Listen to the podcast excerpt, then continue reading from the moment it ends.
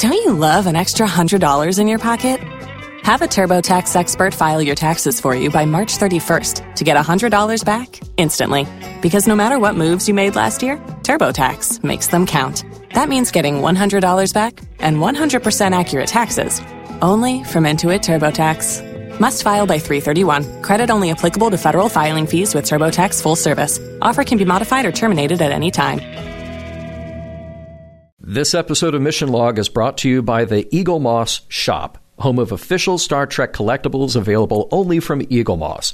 Use promo code MissionLog for free shipping and 15% off your order of $60 today at shop.eaglemoss.com slash USA. Mission Log, a Roddenberry Star Trek podcast. Episode 225, A Fistful of Datas.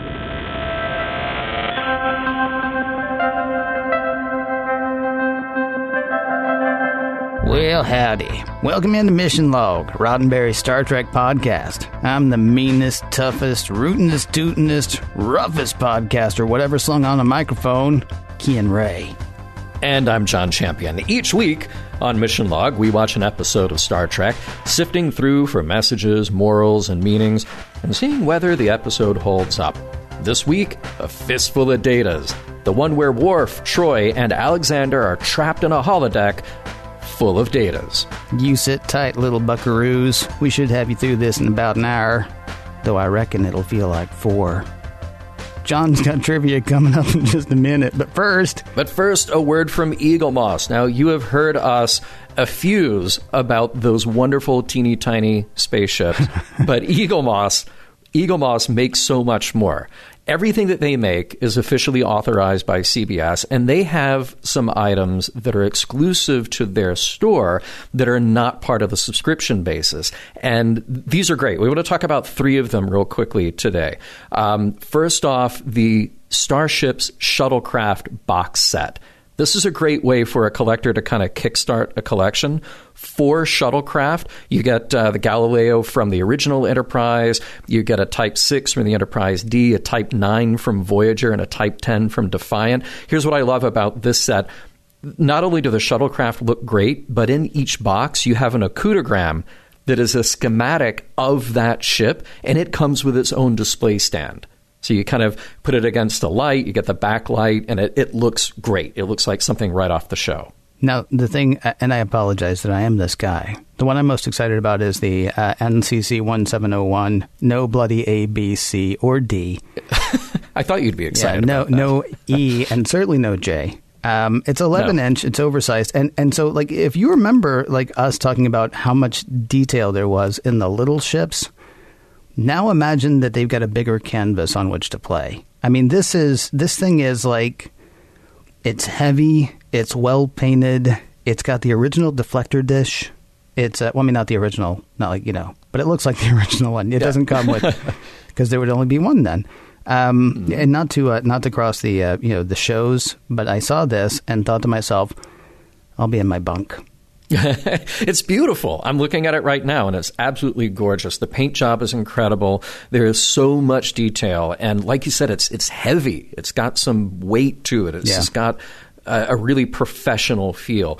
And finally, the, this is so neat. One of the collectibles that Eaglemoss has made is a set of dedication plaques. So you know how on every bridge you've got a dedication plaque, and they make the uh, the original Enterprise, the NCC 1701, uh, the 1701A, Voyager, Defiant, and the Enterprise NX01 and they're like a little scaled down replica of what you would see on screen. I love this kind of thing because it's an in universe collectible. It's not like hanging a picture of the Enterprise on your wall, but you just have this nice brass looking plaque. Yeah. And you get up closer to it. Oh, look, it's the Enterprise. Yeah, it is very in universe. I got to correct you on one thing, though. It's not scaled down. I mean, if you want to feel oh. like you were the captain of a ship, this is a one to one scale thing. I mean, of course, you know, spaceship not included, but I mean, they they do look exactly like the uh, like the plaques hanging uh, hanging on the various bridges of the shows uh, or the uh, various bridges of the ships uh, to which they're dedicated. So, uh, like, there's all that stuff. And of course, because you're listening to us talk about it and because they like you and they like us and we like them, they got a special deal for people listening today. You can order today for free shipping and 15% off of purchase of $60 or more. And that's like site wide. Yes, we've been talking about these cool things, but they got a lot more stuff than that. And, you know, they're happy to cut you a deal on a lot of it. So you can uh, get that by taking advantage of the exclusive Mission Log offer. Uh, for details and to order, visit shop.eaglemoss.com slash USA. And the promo code is Mission Log. Uh, it's all one word. And what we have here is all caps. I don't know if it's all caps or all lowercase, but, you know, to be safe, make it all caps, all one word, Mission Log at checkout. And again, that's good for 15% off and free shipping if you buy 60 bucks or more.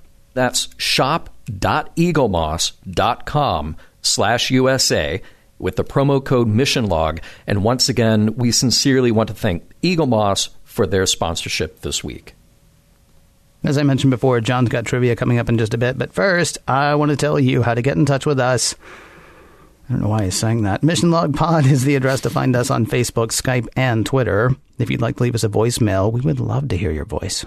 323 522 5641 is the phone number to call. 323 522 5641. Our email address is missionlog at roddenberry.com. Our show website, including discovered documents, is at missionlogpodcast.com. And please do remember, we may use your comments on an upcoming episode of Mission Log. And if you think that doesn't happen, listen up later, because seriously, stuff like that does happen. Another thing that happens, though, is trivia. Mr. Champion, am I right? Yes, you are. So, trivia for a fistful of datas. This episode is written by Brannon Braga and Robert Hewitt Wolfe from an original story by Wolfe. Now, here's what's really interesting about him this is his very first professionally produced story. He'd been hoofing it in LA, uh, looking for work, and this one sold. And don't feel bad for him that this is the only one that sold. No, no, no, because this led to his career. He almost immediately moved over to Deep Space Nine. He wrote and produced many episodes there. He later did Gene Roddenberry's Andromeda series, as well as Rene Echevarria's The 4400. Now, this was originally titled The Good, the Bad, and the Klingon, and after a number of rewrites, it was Ira Steven Behr who suggested lifting a bit of the storyline from Rio Bravo to find the central conflict in the Old West. And yes, the title is a play on A Fistful of Dollars, the Sergio Leone film from 1964 starring Clint Eastwood. And it's really kind of the granddaddy of all spaghetti westerns. And spoiler, in that movie, Clint, as the stranger, has a steel plate that he's using as a shield in one scene. Definitely inspired Worf here. And this episode was directed by Patrick Stewart. And obviously, this is an episode with loads of reference to Old West films. Notably, he really studied the movie Shane to get some of his shots. And this won an Emmy Award for sound mixing in a dramatic series. And you may be asking yourself, why does LeVar Burton have a beard, or at least the start of a beard? and why do we make a big deal of it? Well, yeah, every time he starts to have a beard, I'm asking myself, why? Right. Well, in this case, he was getting married. Uh, LeVar, that is, not Geordi. And um, he wanted to have a beard for his wedding, so he's growing one here. And that's why they make mention of it. Let's see. We see the return of the Ressikan flute here. Well, the, the tin whistle that uh, Picard is playing in the beginning. And uh, the exterior shots were all filmed at Universal Studios, their world famous Western backlot. Very cool location. And the story takes place in the holodeck version of Deadwood, which no, it isn't just a TV show. Deadwood is a town in South Dakota founded in 1876, boomed at first because of the Black Hills Gold Rush. And finally, let's talk about guest stars. Yep, we've got Brian Bonsall back as Alexander, and we do have Brent Spiner beating his former record for multiple characters in a single episode. We have John Pyper-Ferguson playing Eli, now, the year after shooting this episode of Next Gen, he would land a recurring role on the short lived Brisco County Jr., and he hasn't slowed down since, landing a lot of primarily TV roles. Too many to mention here, but I thought it was cool that he had three different roles in three different versions of the rebooted Battlestar Galactica, then Caprica, then Blood and Chrome. But he came to TNG with some Western bona fides already. He was in Unforgiven with Clint Eastwood in 1992. And more recently, he has appeared on the series Alphas, which is produced by, oh, you guessed it, Robert Hewitt Wolfe. Now, Joy Garrett played Annie Myers. Joy had a career that started out with soap operas and then landed her in a lot of sitcom guest roles later. This is unfortunately her very last credit. She passed away in 1993 at the age of 47. And Jorge Cervera has been performing since the early 1970s, mostly in TV, and here he plays a bandito. And yes, he is in one of my favorite movies of all time, The Three Amigos, playing a bandito. As the ship heads into 48 hours of downtime, it is worth noting relaxation on the Enterprise never stays relaxing. Prologue. Being captain of a starship sure can be annoying. The supply ship Biko is supposed to meet the Enterprise, but the supply ship Biko is running late. Two days late. That gives the crew a bit of time to kill. And Jean Luc Picard wants to kill it on his flute. Eh, tin whistle, whatever. But he's the captain, so everybody's got questions. Geordi and Data want to try running some of the Enterprise systems through Data's head. You know, so it can be a systems backup in case of emergency. Fine. Leave me alone now.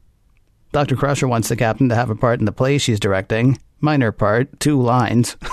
it's not like you're leading man material or anything. I'll think about it. Leave me alone now. Meanwhile, Lieutenant Commander Worf wants to do anything. I may run security drills, I may do a systems check, I may clean out the garage. Picard thinks it sounds like Worf is looking for extra work, and he'll not have it. We have extra time. Go blow it. And Picard goes back to blowing his flute. Tin whistle, whatever. Back in Worf's quarters, his son Alexander is playing with the world's bulkiest pad.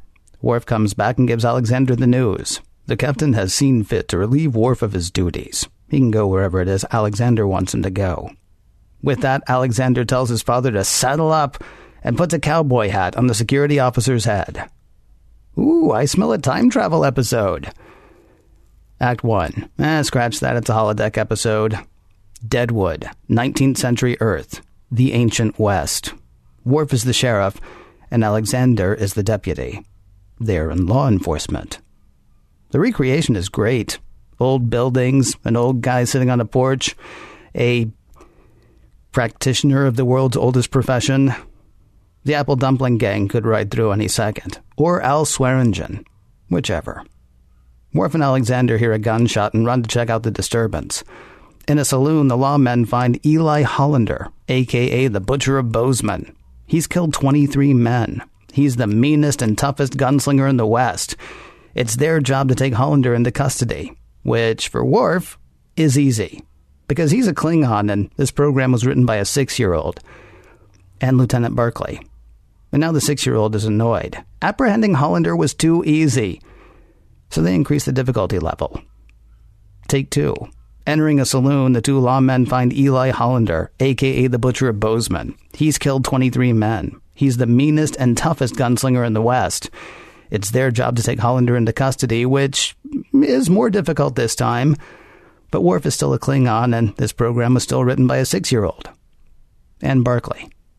Also, they have help this time. A mysterious stranger shoots the hat off Hollander's head. It's Counselor Troi. Alexander invited her along since she likes westerns. Now, while all of this is happening on the holodeck, Geordi and Data have been working away in engineering. Geordi's plugging various enterprise systems into Data's head. Everything seems to be going fine until Data experiences a slight power surge in his neural net. He's okay, but to be safe, he disconnects from the Enterprise computer. They decide to run a few tests, but as they walk away, Data takes his diagnostic tool and holsters it, gunslinger style. Sadly, nobody sees this trick. Act 2.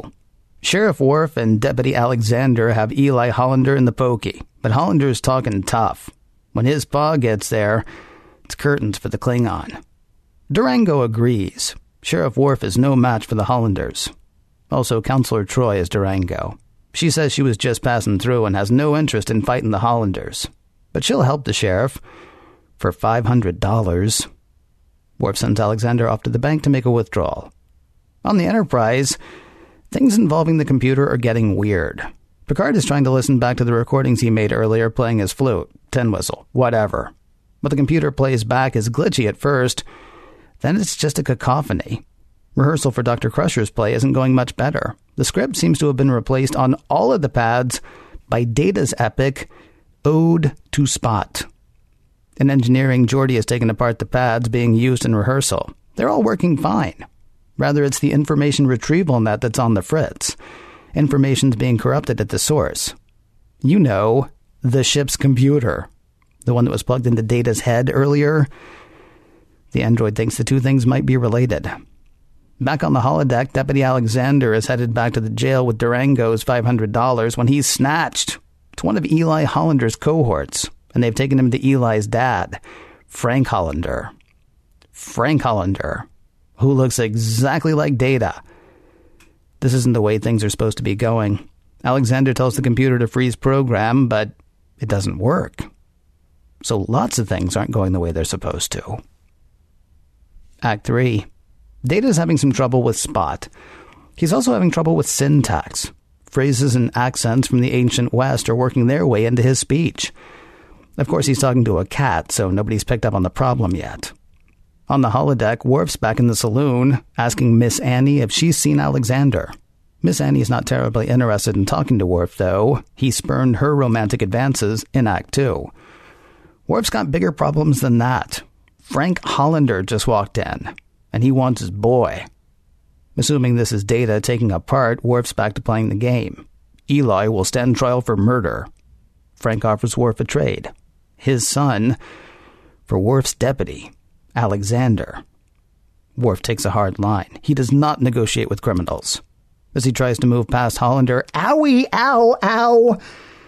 Man, Data's grip is strong. Only Data's not breaking character at all. Worf calls for the computer to freeze program, but nothing happens. Or really, stuff keeps happening. And, like Lucky Day facing El Guapo, Worf realizes, yeah, he's in real danger. Hollander's henchmen start shooting at Worf as he makes a break for it.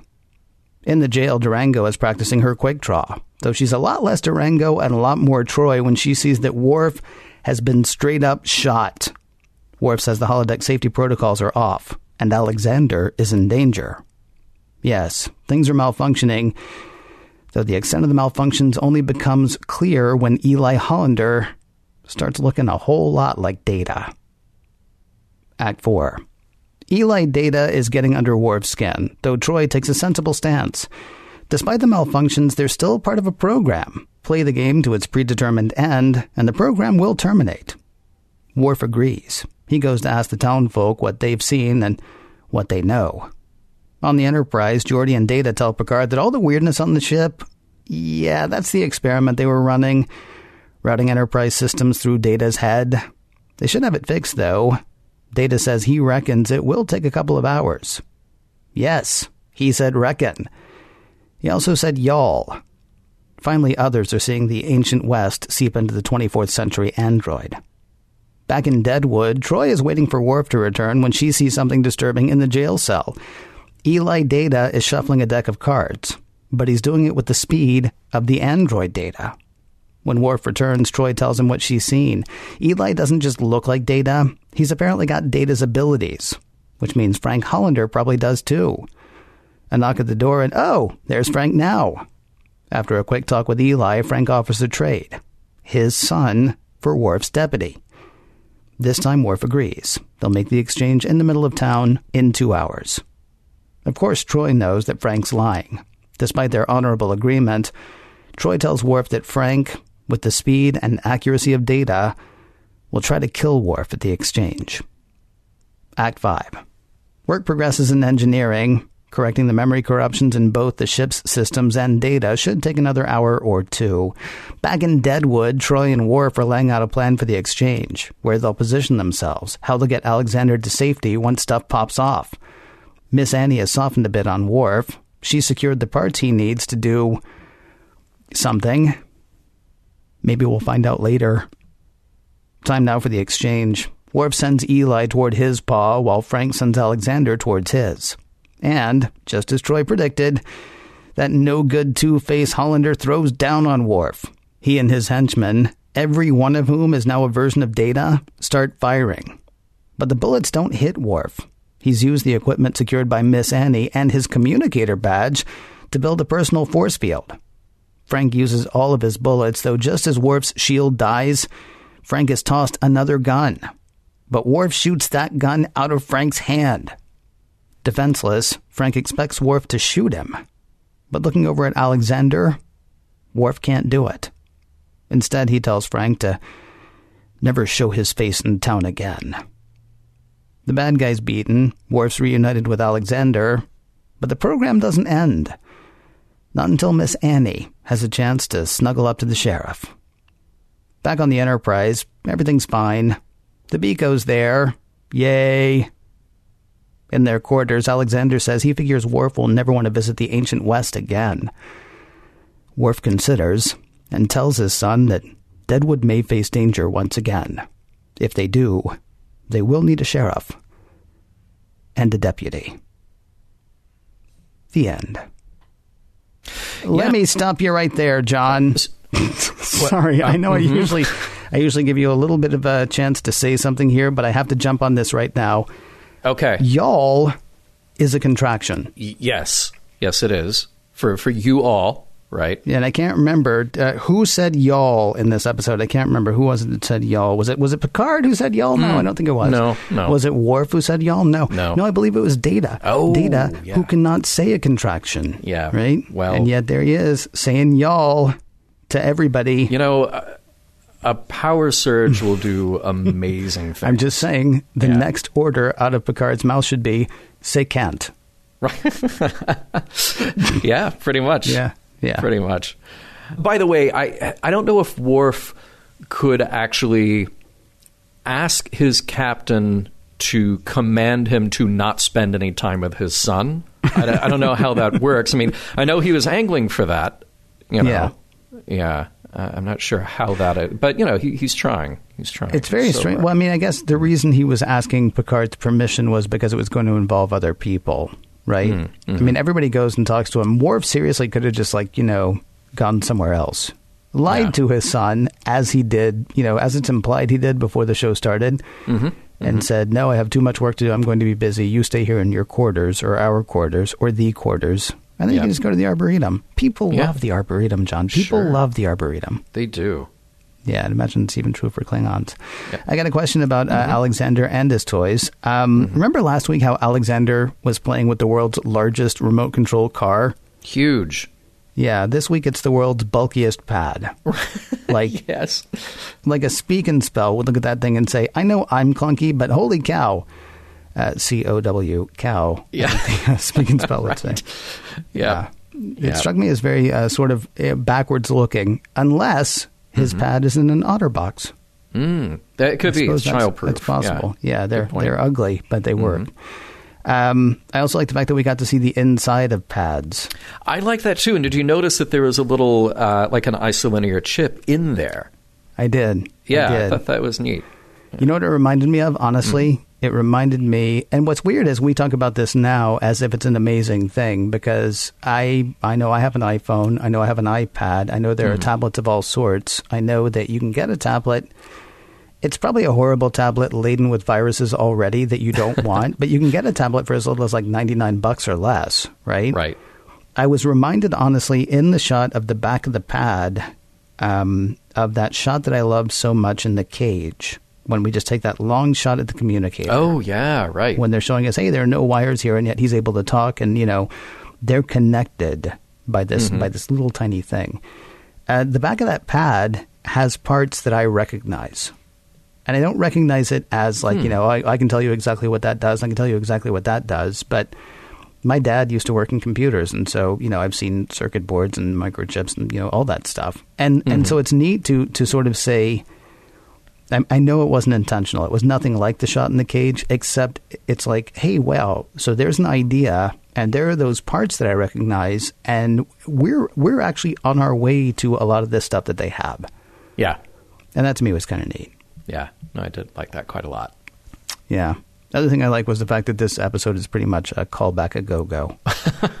right. yeah. So you got the flute, yeah, or the tin whistle. Sorry, Yeah, yeah, whichever. Yeah, Yeah, right. yeah. Uh, from from the inner light. Yes. Uh-huh. Uh, you have Ode to Spot from uh, Skills. yeah, or stizzles, right, Um, right, which is which is neat, and uh, of course Alexander's a good callback to uh, you know a bunch of stuff. I guess Right. he's really just a character, but but I realized I said it's a go go, and I've actually only got two examples. Well, uh, you actually you have a reference to Bozeman again, and remember, you know, Brannon Braga will drop in. Oh, right. Bozeman wherever he can. Yeah. So that, there's a I'll bet if he could, he would drop in Bozeman forty seven times. I, I, yes, I bet he would. And Yeah. and yes, we have 47 in this episode too. Hey, I, I understand that calling the Old West the Ancient West is is sort of funny for the episode because they're in the future, but we're not, and we refer to it as the Old West, but in 400 years they'll call it the Ancient West. But do we refer to Elizabethan England as, say, ancient Europe? Okay, well, here's what's interesting because you posed that question, and Mm-hmm. Yeah. Elizabeth Elizabethan England is, I believe, not quite as long ago now as the Old West is from this episode. Well, not by much though, because No, not by much. That's true. Yeah, yeah. Her her reign started in the middle of the 16th century. So yeah, we're you know maybe But we're at the beginning of the 21st century. So give another We 40 are. or 50 years and we may. we call, we're going to call it ancient Europe. Yes. Yeah, I All guess right. there's a time. You see, uh, the other thing I was thinking about actually is so there's like a world war and stuff, right? yeah. Uh, coming up in the Federation timeline. Right. I'm not saying here, although, Yeah, you no, know, who all. can say? Yeah. Um, yeah, in the Federation timeline, though, we know that there's a world war coming up. So, like the Transamerica building right now and the Golden Gate Bridge, you know, Mm-hmm. 200 years from now, that might be considered the Old West. Mm, yeah. And so then they're like, well, wait a minute, we already have an Old West. Well, no, that's a really Old West. Well, we can't call it the really Old West, can we? Because that's just well, they could. ancient West, maybe. Could, well, I yeah. guess. Yeah, they could. A really uh, touching moment for Geordi to say to Data, "You're not just another electronic system," and for Data to say back, "And you're not just another biological organism." That should really, we should do a line of Valentine cards. um, and it's, you know, in addition to our T-shirts and everything else, and I, I think that would really be touching. I don't know actually if anybody has printed real cards, but I know I have seen online the um, Mm-hmm. my neural pathways are Oh yeah, accustomed to your sensory input, or yeah, yes, yeah, something along those lines. Yeah, Yeah. so might have been done. yeah. I guess that's what I'm saying. It might have been done. Um, thank goodness that it, this episode finally reveals uh, what Reg Barclay does in the holodeck. Uh, Mm-hmm. Else we would have had no clue otherwise uh, where he was spending his time and how he was spending his time. Yeah, I kind of hate the fact that um, that Reg is made fun of even when Dwight Schultz isn't there. Yeah, right. You Yeah. know, it's like, oh, I'll have to have a talk with Commander Barclay. It's like, or Lieutenant Barclay, excuse me, because Mm-hmm. Yeah. um, yeah, what what what's Alexander doing hanging out with Barclay anyway? I just uh, there's some questions that are better left unanswered. I guess so. um, yeah. I guess so. Um, I love. I know it's a it- it's a thing that happens, but I still loved it. It was especially effective, I think, when he's like picking up Hollander. When Mm-hmm. Worf is in the saloon and he picks up Eli Hollander, he's going to haul him off to the pokey, to the Hooskow, Mm-hmm. To the to the to the Steel Bar Hotel. right. I love the and- and when uh, when uh, Alexander says freeze program, and then uh, Worf walks away from Hollander, and he's still suspended there as if he's still being held up. Yeah. It's not. It's not just a simple freeze thing. It's it, there's something about it that really I liked it. I liked Yeah. it a lot. That was effective. Yeah. Yeah. It's also possible that I was looking for things to like a lot in this episode. Spoiler. right. uh, I did have another question though. Uh, so they say so this this these malfunctions. What do they Mm-hmm. affect? And Geordi's like, ah, you know, uh, stupid things like uh, music, Just and, secondary, and, the, and yeah. the library, Yeah. and uh, the holodeck. And I'm thinking, really, shouldn't somebody have checked the holodeck at that point? You know, what with the holodeck's tendency to nearly kill people who use it for anything besides um, watching classical music videos? Yes. so, yeah, I kind of wondered the same thing. At some point, you would think that others would ask, "Hey, where's Worf and where's Troi?"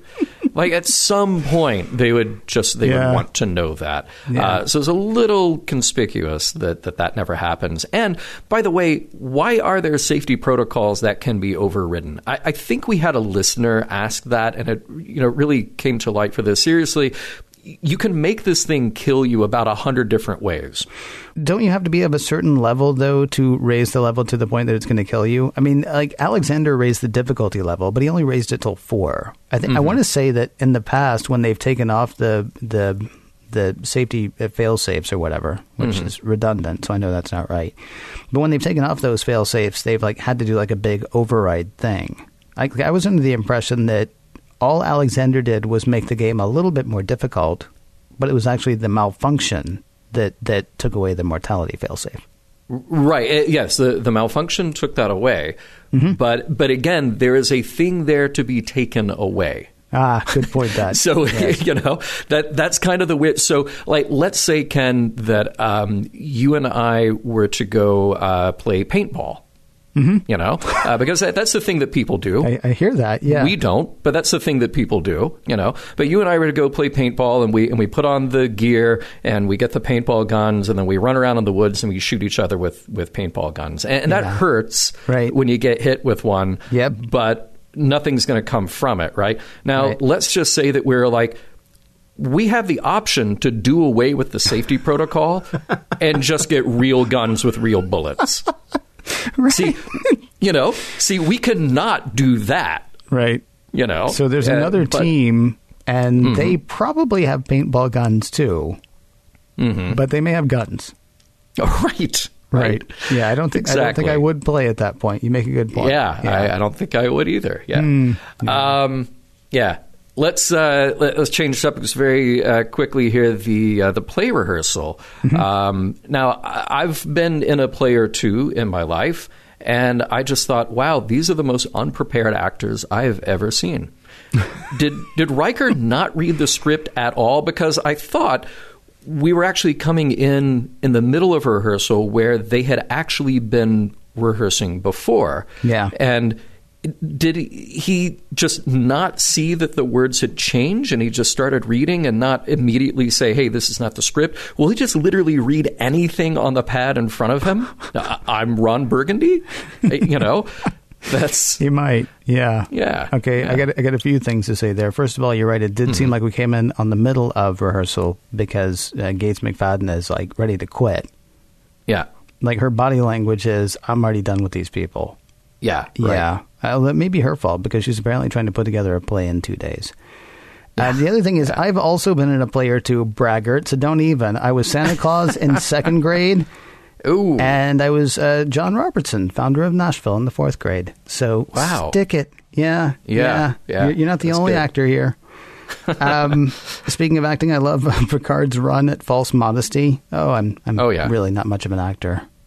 You know, Mm-hmm. it, it's great, honestly, because he seems to be looking for praise, and that's just not going to happen. And Beverly's like, oh, you don't really have to be an actor. I mean, it's like two lines, dude. Seriously, you think I'd like, cast you in something real? now, I mean, not to make much more of that whole thing, although again, Yeah. there's not a lot of um, there, here. Maybe there's not a lot of here, here, or here, there Mm-hmm. in this episode. Uh, So every little thing might be a major point of discussion. I do find it interesting that um, the man who leads a ship of over a thousand people Mm-hmm. uh, would be perfect to play the butler Mm. in her estimation. And, I, and Yeah. you know, it sort of started making me think about, you know, what does it mean to be in command, and what does it mean to command all these people? Because he's got all the rules from above, and then he's got all the people he's got to please below. And I thought, oh, that could actually be a topic, but yeah, then I got bored thinking about it. Wait, actually, we, we know that um, Data would be perfect to play the butler in anything. If you're going to go with anybody to play the butler, it really should be Data. Hey, uh, our listener Steve, hi Steve, uh, has some wise words of advice for Geordi, or really anybody aboard the Enterprise in any sort of technical capacity. Um, Pay attention to your system software testing processes and keep your experimental testing isolated from your operational systems. I, I think really that says it all. And I think, nerd.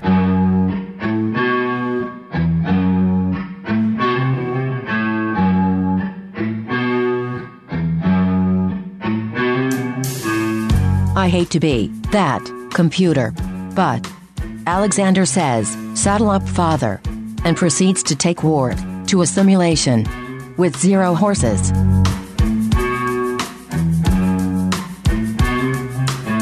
So remember last segment how I said this is a small thing and I'm not sure it's worthy of uh, discussion as like a major topic. Mm-hmm. Got another one. Uh oh. Yeah. So in this episode, um, Troi says, so uh, we're in a holodeck program, and I know things are malfunctioning, but it's still just a program. So all we have to do is, is run the program to the end, and and the and the program should end. And so you think, okay, well, so then all he has to do is, uh, you know, beat Frank Hollander, and uh, and the program ends, and it doesn't. Oh well, okay, well he does have to be reunited with his deputy. Oh well, no, that wasn't it either. Why is it still going? It turns out what Worf had to do was accept love. I'm sorry, I wasn't gonna. I wasn't gonna. And then I Yeah. had to. Yeah, Yeah. Okay. So it actually ends, and let's think about this just for a second. I know this is crazy, but again, very little to hold on to in this episode. So Mm-hmm. Yeah. I'm I'm like grabbing at straws, dude. Okay. Barclay and Alexander wrote the end of the program to be he needs a hug Wow. and he has to take the hug. He has to accept appreciation. He has to accept um, affection. He has to accept somebody else loving him before he's able to end the game. Hmm. If if I didn't like my microphone so much, I would drop it right now.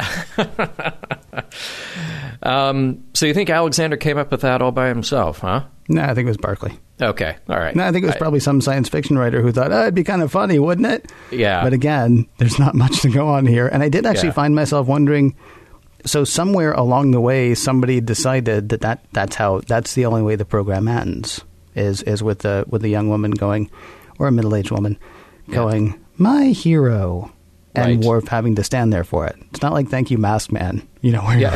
oh, God, I love that. where he rides off before that. anybody can say thank you. You know the reason he doesn't do that, right? Never mind. we can't get into it here. Kids, do not Nope. ask your parents. Just Nope. don't ask your parents about No, that. no. Yeah. Um, yeah, that's interesting views. Yes, uh, first of all, Worf needs to accept love. I, I think we all know that. He also needs to give love in order to get love. Um, Yeah. But I, I go back to the the presupposition, though, that I think that um, you know Troi may not actually know that the game will end when they play it out. Because remember, this is a power surge. This messed up everything. You've got all these multiple datas in the holodeck. It's, things are haywire.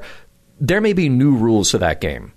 Maybe. So the the new rules might be that Worf accepts love, and by the way, a hundred more datas show up and try to kill him along with Moriarty. you know, Goes from being a fistful of datas to uh, one of the Matrix movies. What was Mm-hmm. the one where all the Agent Smiths showed up? Mm-hmm. It was one. Of, it was one of the ones that's not nearly as enjoyable as the first one. I know that. Yeah, yeah. So uh, this is kind of a weird topic, um, but something in the episode really struck me. Hmm. All right, when you're a kid and you're playing something, cowboys, astronauts, orthopedic surgeons, whatever you played as a kid.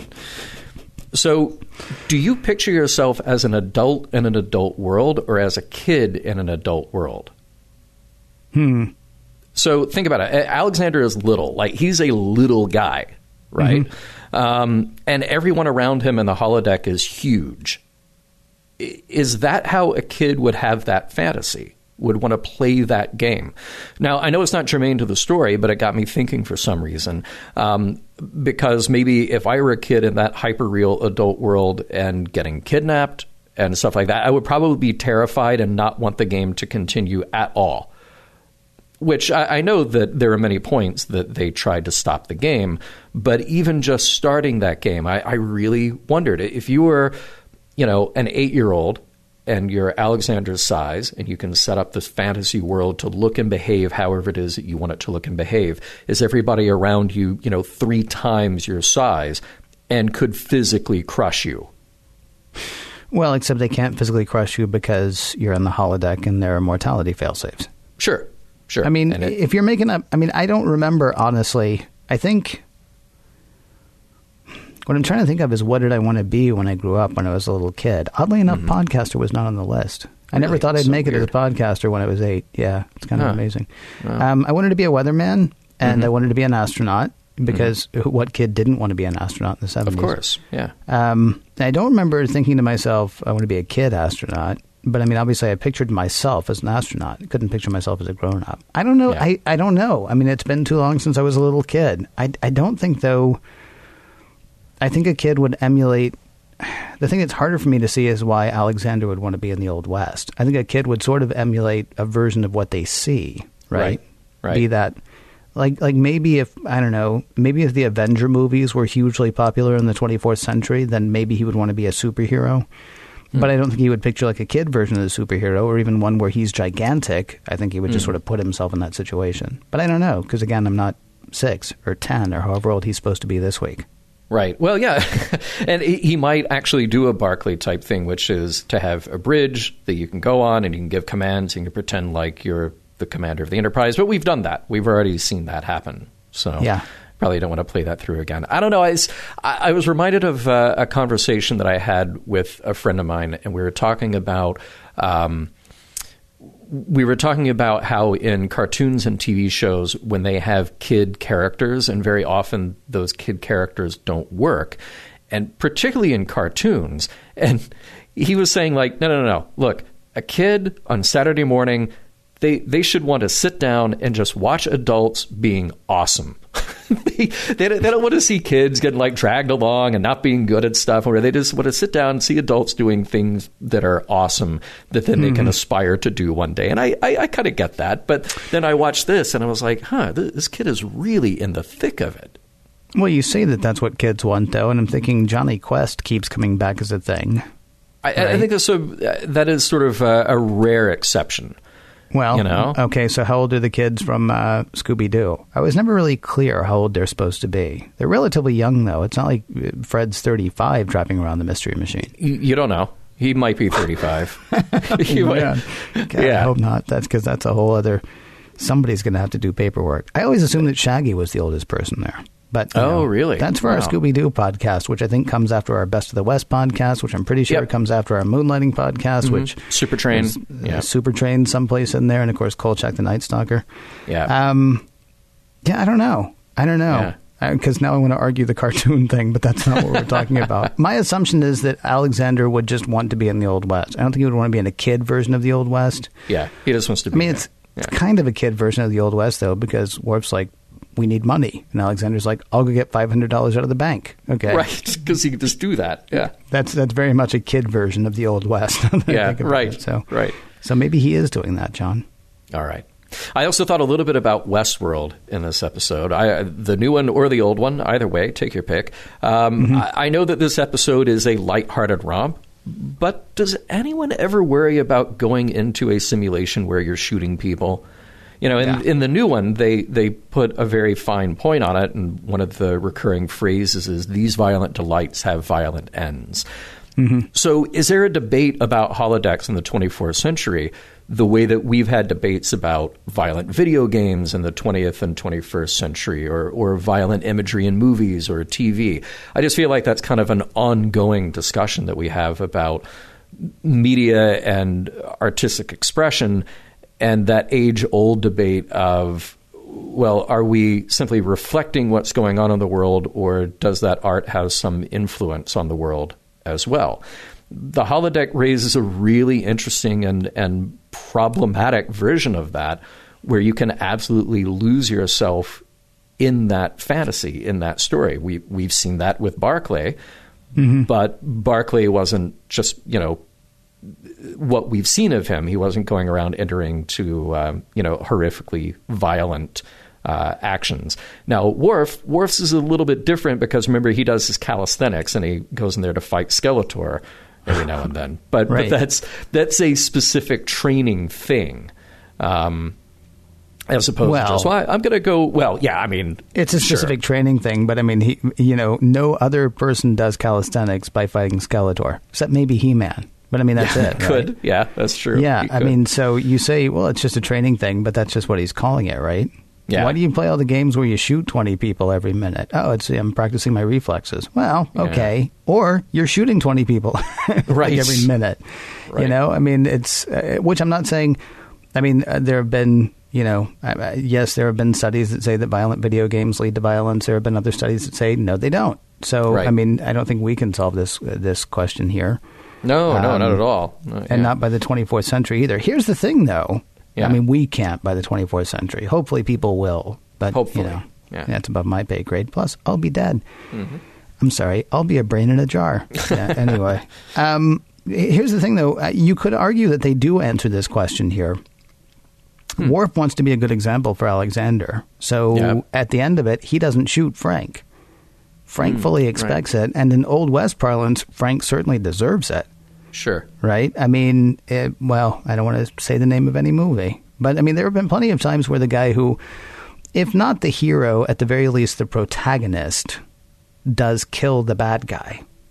And we're like, yeah, good, because that's how that works. You know, Old Right. West, Old West, Right. Old West. I did wonder, though, still, even though he didn't kill him, and that's definitely a good thing to model for Alexander, uh, even though he didn't kill him, did he do the right thing by just letting Hollander go? They're lawmen, right? Hmm, yeah. And they've talked yeah. about a system of jurisprudence, and they've talked about we Yeah. got a jail, and we can hold him here, and then a judge will come by, and then in tombstone fashion, he may say, "Well, there's no witness, so there's no crime. Case dismissed." But Yep. it seems more likely that you know they would play the whole thing out. Now that's that's a long holodeck program. You're just going to wait two weeks for Judge Spicer to come by and you know. Uh, Oh, that would be ruling. hilarious, though, and it's a great lesson for Alexander that actions have consequences. That actions have consequences, yeah, and that the Yeah. and that the uh, the wheels of God grind slow, but they grind exceedingly fine. Yeah. That would be the other. Yep.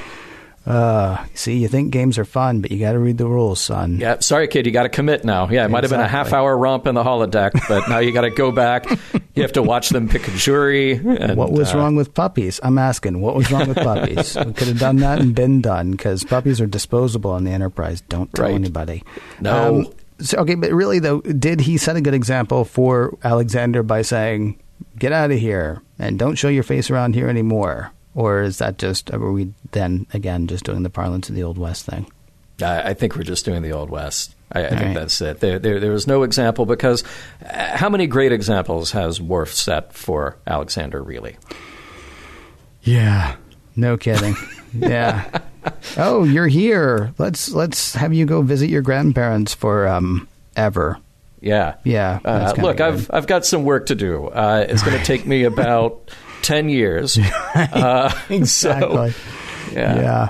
Yeah. Um, yeah, we should actually. I thought about starting with this, but it's too much of a downer. So let's end on a down note instead. Mm-hmm. Worf is a horrible father at the beginning of this episode. He's an absolutely horrible father. Okay, so Yeah. here's the thing. He goes to the captain and he says to the captain, uh, I'm going to do this work. And the captain's like, nah, just, you know, play around for a while. Just do something. Have fun. Mm-hmm. And so he goes back to Worf. Uh, he goes back to Alexander, excuse me. And Alexander says, What did he say? Okay, so the implication is that Worf said to Alexander at some point, I probably won't be able to go to the holodeck because I think the captain has stuff for me to do. I'm going to go ask the captain. And then what Worf went and did was made a pile of work for himself. Yeah. Yeah. And then the captain was like, you know, just leave it. Just go have fun. And then he has to go back to his son, who says, Oh, did he give you permission to do the thing with me that you were going to go ask him whether or not we could do it? right? And Worf's like, Yeah, he, he, he, he gave me the time off, so we can go play. Yay. Yep. Yay.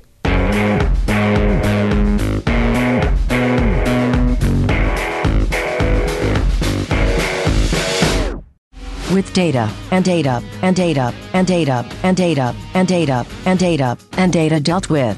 It is time to assess the worth of a fistful of datas.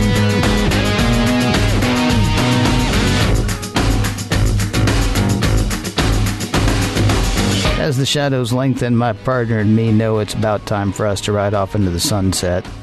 But before we do, we have some questions that we have to uh, ask about the episode A Fistful of Datas. You know, questions about the messages, morals, and meanings, and also uh, whether this whole episode holds up. And as usual, John, we start with that question uh, Does A Fistful of Datas hold up as far as you're concerned? Hmm. So, you know, Ken. I'm sorry, I love that you like, like, like you didn't know I was going to ask.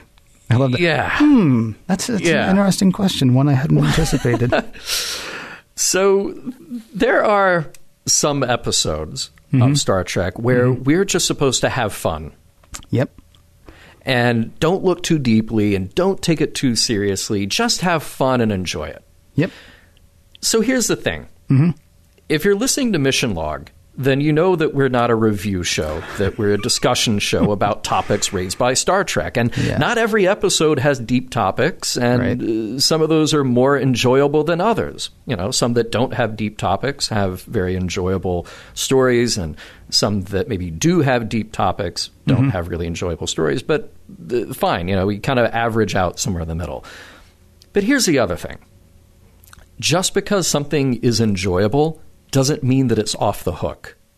So there are action movies that are full of explosions that also have great characters and ways to elevate the experience. There are romantic movies that aren't just the same old obvious cliche story with two dimensional characters. And there are Star Trek episodes that are light fun or romps in the holodeck that are far better than this.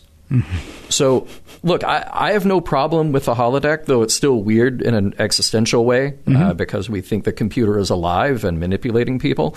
Um, I have no problem with an episode that is fun and light, and I have no problem with a stylistic homage. Because I, I always thought that Star Trek was a flexible enough format to plug other types of storytelling into. We've seen that happen before. I have a problem with this episode since it never allowed me to become invested in the characters or the action, even if they were having the time of their lives. Mm-hmm. I, it, so the characters were enjoying. Well, at least Deanna was enjoying it. Alexander was enjoying it. Worf kind of grudgingly accepted that he was enjoying it.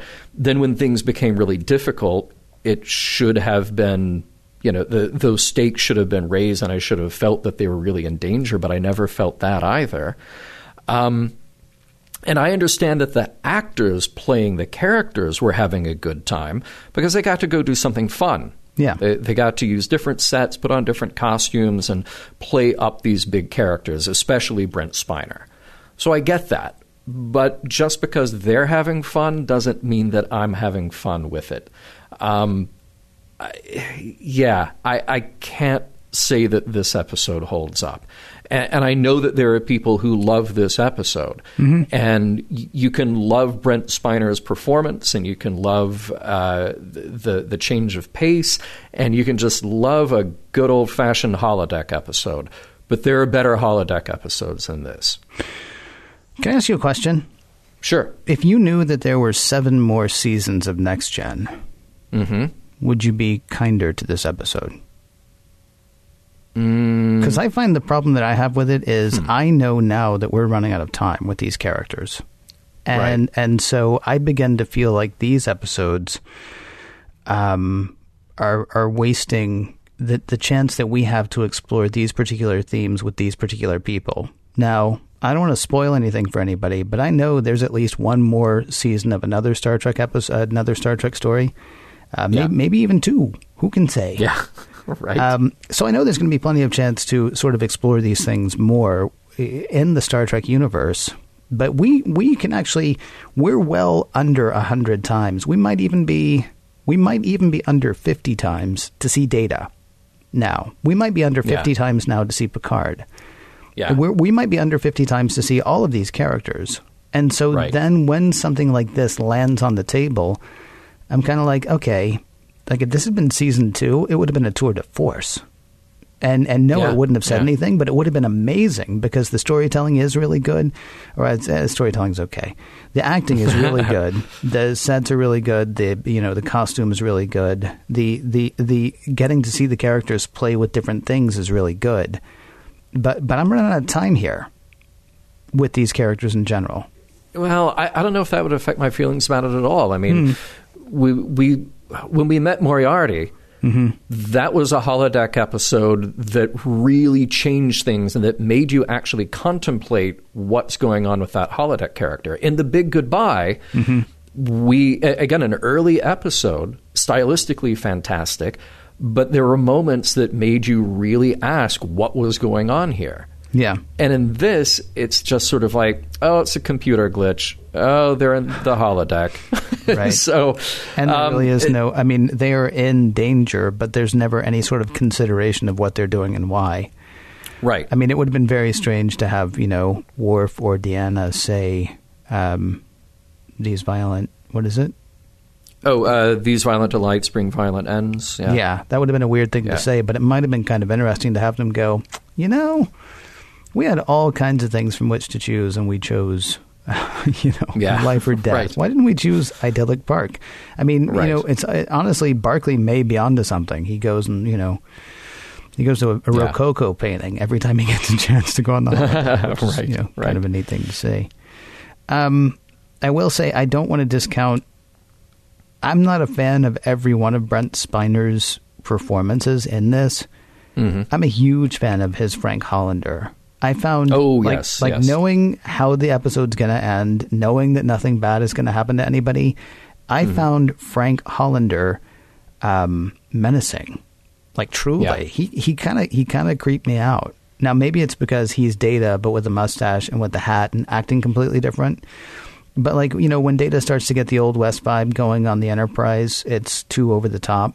Um, when Mm-hmm. when Data's playing Eli, it's way too over the top. I've never actually understood that. In westerns, it's the same sort of thing, right? You always have the the very upstanding patriarch, and then the the hayseed sounding son. I don't know why that is, Right. but I mean, and I, I know Brent Spiner, of course, has to imitate the guy who was originally playing Eli, and they have to give him a distinctive sound, so it's not just Brent Spiner talking to Brent Spiner. It feels like it's two different characters. It, it's funny. Do you remember Brent on Night Court as uh, Bob Wheeler? I do not. Oh my gosh! All right, so you and everybody else, look it up on YouTube. Um, he would do this character as a recurring character, Bob Wheeler, who is this, this sort of hayseed, and it's that accent that he's doing, and it's really funny. It's too much. You, I think you as a Yeah. Southerner really appreciate the fact. Yes, there are people who sound like that, but Sure. you know that tends to be one of maybe two Southern accents that you get on Oh, yeah. television. You either Oh, get yeah. uh, Yeah. Julianne Sugarbaker, Yeah, or or or you get um, you know Cletus the slack-jawed yokel. Um, Brent Spiner's performance as uh, Frank Hollander was great. I thought, and there are cute little performance parts as well. Like like honestly, I, I made mention of it earlier. What happens between Beverly and Picard is beautiful. Like Picard's like, Mm-hmm. oh, I I couldn't possibly, and Beverly's like, of course you couldn't, and Picard's like, right, yeah, I I I couldn't. I mean, it's, Yeah, it's a nice little exchange. So I mean, it's not it's not a poorly. Would you say it's not a poorly executed episode? It's just you hate the story. uh, yes. Okay. It- it is a well executed episode. Yeah, yeah. I was actually Um, surprised because I remember thinking that the last time that we mentioned Patrick Stewart directing, it felt really clunky, Yeah, and this didn't feel clunky at all. This actually, I think there was one scene that I was like, eh, but I mean, like it actually felt like it was well, it was a well executed episode. So I was glad to see that. Well, but but you know what? It, from a directing and production end, yes. But here's the thing with the script. Mm-hmm. So you and I have watched enough Next Generation over the last couple of years, and every single week and multiple times a week, mm-hmm. that you can pretty much set your watch by the dramatic beats that occur right before a commercial break. And every now and then, an episode will uh, will come along, and something will just sort of happen and fizzle out, leading into the opening credits or, or leading into a commercial break, and and you notice it because you say, "Wow, that that's weird. That didn't seem like a dramatic moment." Like when Riker fell asleep in Schisms. Exactly, Yeah. schisms. Um, but in uh, in this episode, I felt that almost in every act, where yes, there was the manufactured drama within the holodeck, but because I wasn't invested in it, it felt like every time we went to commercial, it was just sort of like, well, here's another thing that's going to happen, but we have to take a break. Right. so the pacing felt really bad to me, even though, yeah, perfectly well acted, perfectly well directed. It just sort of felt flat. Yeah. Um, well, we did find things to talk about in it. Do you feel like there was a message in this episode? Uh, that Brent Spiner is an engaging and versatile actor. Oh, okay. Yeah. And that Patrick Stewart is improving as a director, perhaps. I, I think that's that's pretty good. Yeah, this is not a message episode. Nope. And again, that's okay. Yep. You know, it might be our job to find messages in Star Trek, but every now and then an episode doesn't have a message. That's perfectly all right. So then we default to whether or not we enjoyed it. yeah. And yeah, there are parts of this episode that I was sort of like, oh, okay, well, that's pleasant. But yeah, overall, I don't know that I'll be watching. Uh, I don't know that I'll be watching it again anytime soon. Mission Log is produced by Roddenberry Entertainment, executive producer Rod Roddenberry. You can find out more at roddenberry.com. For more exciting Star Trek podcasts, check out Trek FM, that's trek.fm. And for the latest in Star Trek news and discussion, be sure to visit trekmovie.com. Next week, for a few datas more. Not really, but that would be fun, wouldn't it? Quality of life next week on Mission Log.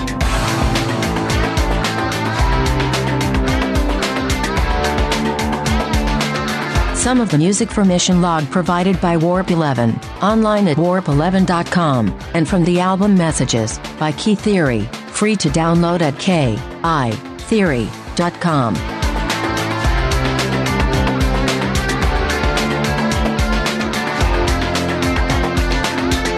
Wait, it is over?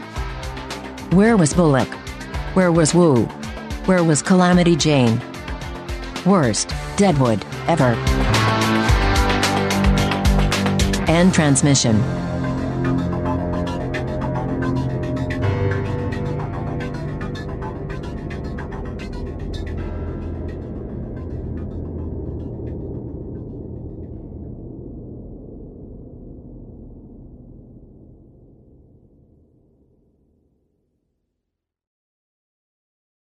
If you own a vehicle with less than 200,000 miles and have an auto warranty about to expire or no warranty coverage at all, listen up. CarShield has a low-cost month-to-month vehicle protection plan that covers more parts than ever. Visit carshield.com/audio to find out how you could pay almost nothing for covered auto repairs. Drivers who activate this vehicle protection today will also receive free roadside assistance, free towing, and car rental options at no additional cost. Get your free quote today at carshield.com/audio. That's carshield.com/audio.